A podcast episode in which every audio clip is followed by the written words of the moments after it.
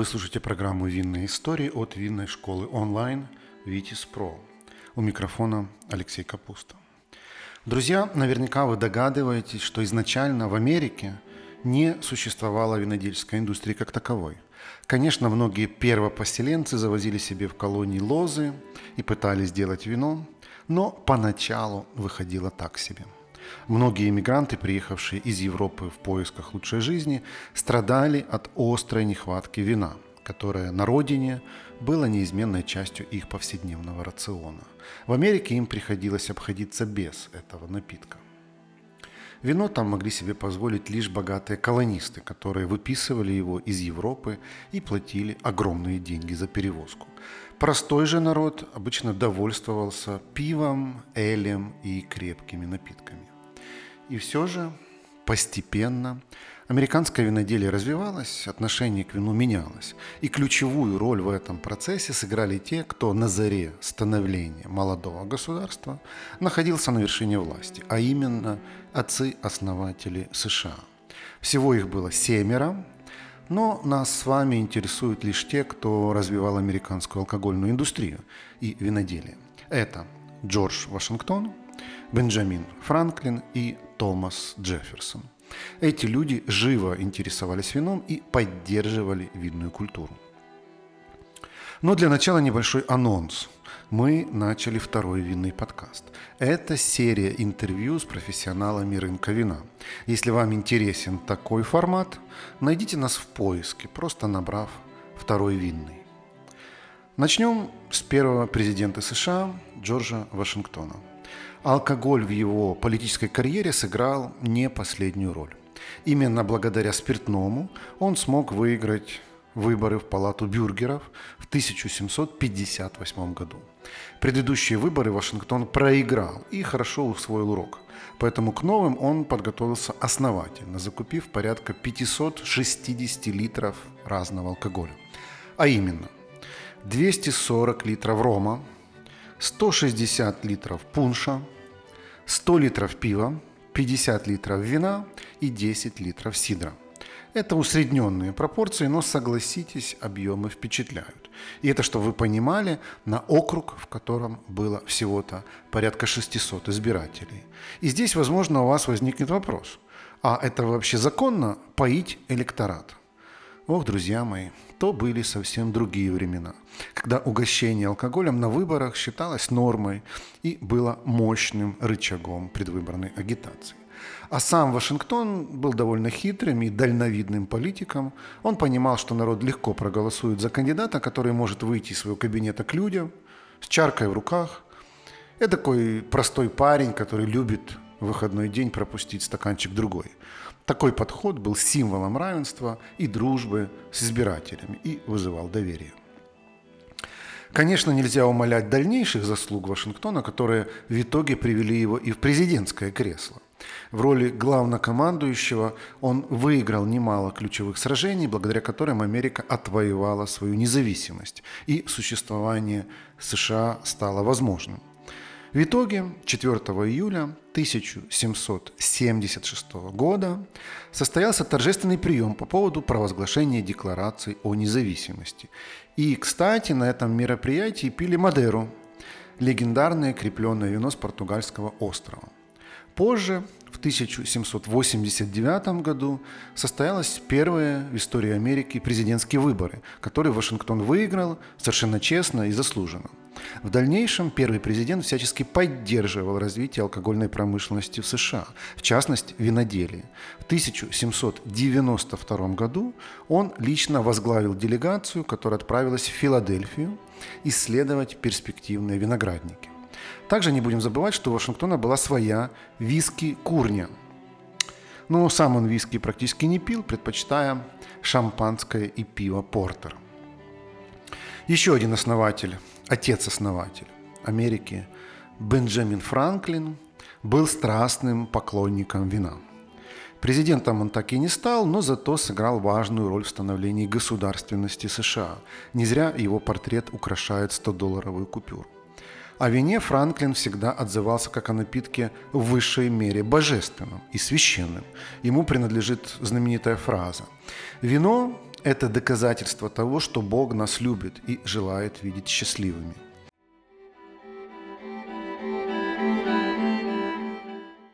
Друзья, наши подкасты «Винная история» и второй винный подкаст медленно, но верно становятся лидерами в своей нише по количеству прослушиваний – нас слушают настоящие любители вина, а значит, у нас можно купить рекламу.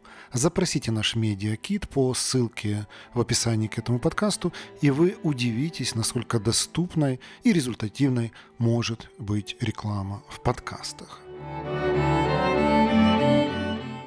У Франклина было много теорий, занятных теорий относительно связи вина с божественным промыслом. Первая гласила, что всемирный потоп – Господь обрушил на головы человеческие в наказание. Нет, не за грехи, а за то, что, как бы вы думали, за что? За излишнее питье воды. Мол, вот вам, захлебнитесь, водохлебы.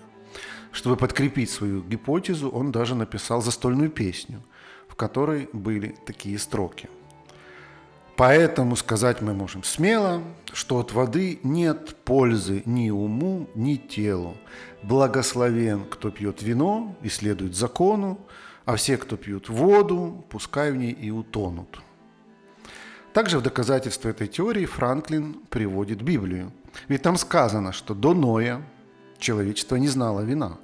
А уже потом у Араратских гор Господь явил ему лозу. Так вот, раз люди не пили вина, в котором, как известно, таится истина, откуда же им эту истину познать? В общем, грешники, не выйдет из них толку, надо потопить и начать все сначала. Еще одна интересная винная теория Бенджамина Франклина касалась вопроса человеческой анатомии. Она гласила, что человеку природой предназначено пить вино. И какие доказательства, спросите вы? Ну, например, изгиб человеческого локтя. Вот посудите сами. У животных анатомия тела совсем другая, она адаптирована под водопой. То есть длинные лапы и длинная шея, все это позволяет пить воду, не склоняя колен. Но мы же с вами все-таки не звери дикие и не тварь дрожащая. Мы ведь право имеем, как-никак. И это право пить вино. Тем более, что локоть у нас людей спроектирован так, чтобы удобнее было подносить бокал с вином к рту. Вот если бы, например, он был расположен ближе к кисти или плечу, то нам бы было сложно поднести бокал к губам. Вино бы проливались или за ворот, или за спину. Но нет же, локоть у человека строго посередине, и это позволяет нам пить, не промахиваясь мимо рта. Была у Франклина и теория относительно истинных мотивов американской революции. И нет, это не борьба за свободу от колониального гнета. То есть да, но не в первую очередь. А прежде всего, по его мнению, это была война, которая продиктована стремлением избавиться от английского пива и перейти на французское вино. Надо сказать, что Бенджамин Франклин активно поддерживал виноградарство и виноделие не только на словах, но и на деле. Он основал Пенсильванский университет, где работал и писал различные труды. В частности, в 1740 году Франклин издал подробные инструкции по изготовлению вина – когда в 1760-х годах он отправился агентом колонии в Лондон, то всячески лоббировал там пенсильванское вино и старался приобщить англичан к нему. Ну, где-то ему это и удалось, британцы стали проявлять некий интерес к американскому виноделию.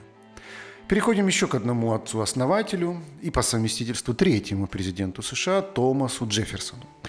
Он был настоящим винным амбассадором и привил американцам вкус к хорошему вину. Все началось в 1780-х годах, когда Джефферсон отправился во Францию работать американским послом. Там он обосновался на Елисейских полях, был вхож в высший свет, общался с парижским бомондом и пил изысканные французские вина. А еще в те годы будущий президент США много путешествовал по Европе, он посетил Шампань, Бордо, Бургундию, долины Луары и Роны, Мозель, Пьемонт и другие винные регионы. Там он активно дегустировал местные вина и тщательно все документировал. В его дневниках того периода подробно расписаны составы почв, особенности местности, пейзажи, технологии виноградарства и виноделия. Ну и, конечно же, дегустационные заметки, куда же без них. В ходе своих дегустаций Джефферсон открыл для себя зрелые выдержанные вина. Он был поражен их качеством, многогранным букетом и глубиной вкуса. Дальше начал отбирать для своей коллекции вина с большим потенциалом к хранению. Он заказывал их партиями для отправки в Америку. В основном Бордо, Сатерн, Мадеру и Монтепульчано. Когда Джефферсон возвращался в США, то прихватил с собой винные черенки известных виноградников, в частности с Шато Икем. Также после возвращения в Америку он раз в год отправлял в Бордо заказ на закупку крупной партии вина. Джефферсон любил, чтобы вина было в изобилии. У него дома был оборудован специальный лифт для вина, чтобы доставлять бутылки из погреба в кухню. Есть сведения, что домашние объемы потребления вина у Джефферсона были порядка 400 бутылок в год. Кроме того, он еще и снабжал тогдашнего президента Джорджа Вашингтона. Друзья, приглашаю вас заглянуть на сайт нашей винной школы Pro. Там вы сможете найти наши онлайн-курсы, в том числе короткие, стоимость которых сравнима с ценой одной бутылки вина. У нас есть экспресс-курсы для совсем начинающих, есть фундаментальные, углубленные, есть бизнес-курсы и профессиональные обучающие программы для тех, кто хочет сделать карьеру в сфере вина. Нашу страницу найти очень легко. Ее адрес vitis.com Academy. На всякий случай ссылку на нее оставлю в описании к этому подкасту.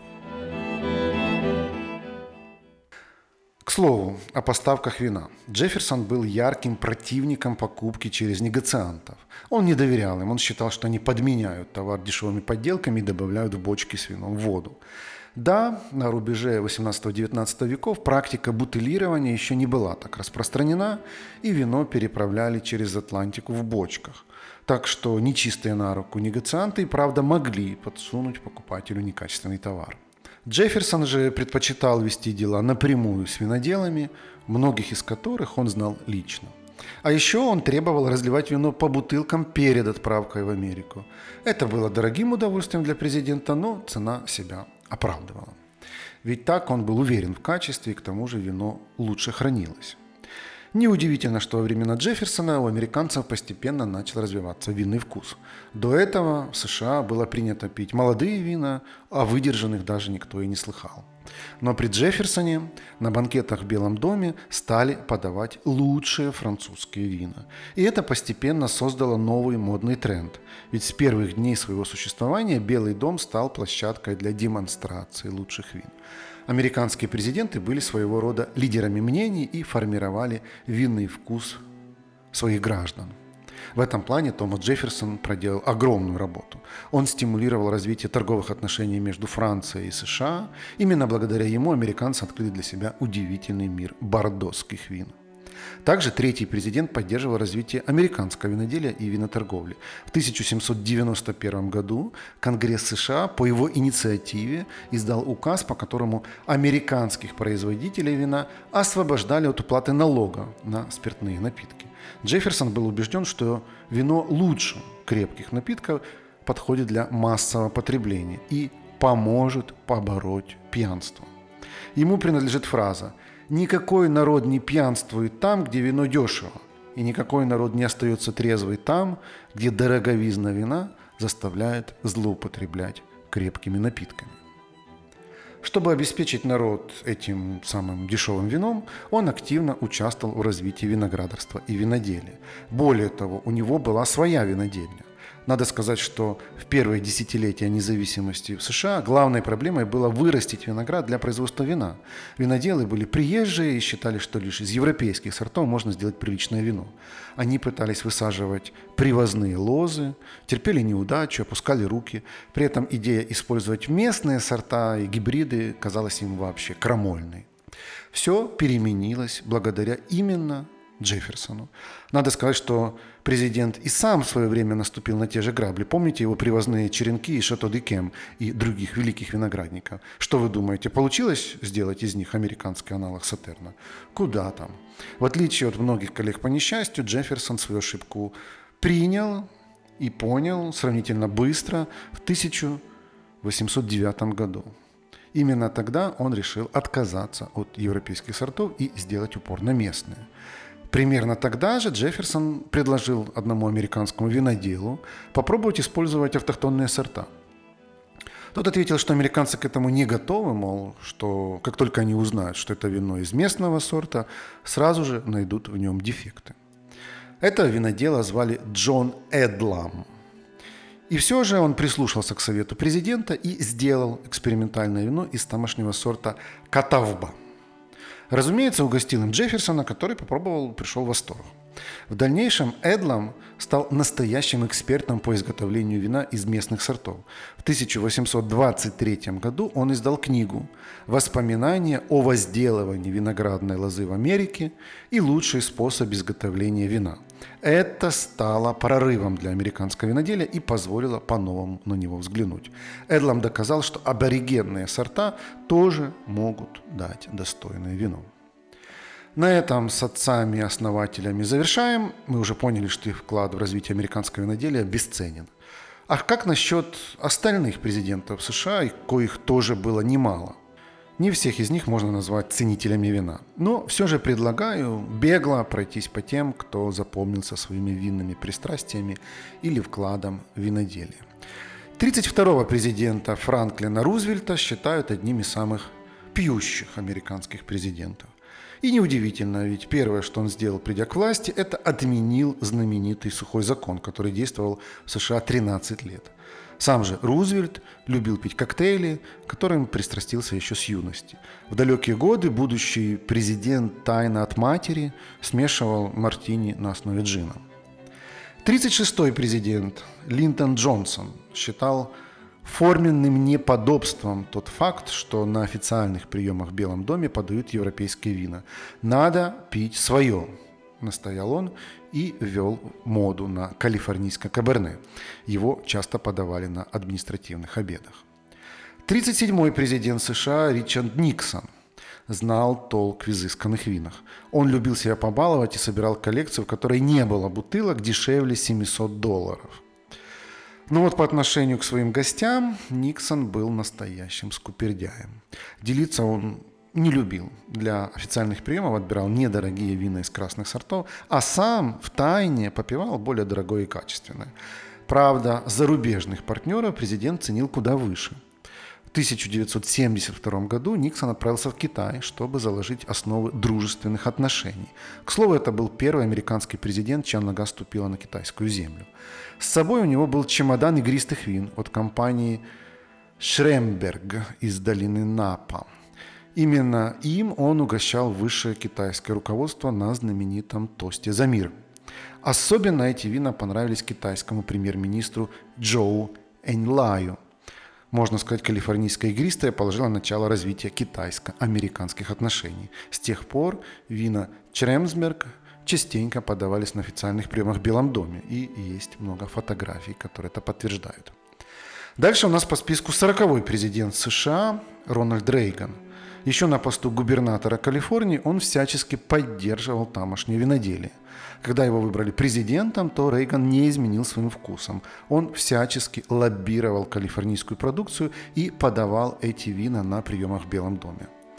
А вот у 42-го президента США Билла Клинтона ситуация с винными предпочтениями сложилась обратная. Когда он работал на посту губернатора Арканзаса, то был эдаким простым парнем, который пьет дешевое вино Карло Росси Пасиано. Это такой себе калифорнийский аналог кьянти, который продается в галлонных кувшинах с винтовой пробкой.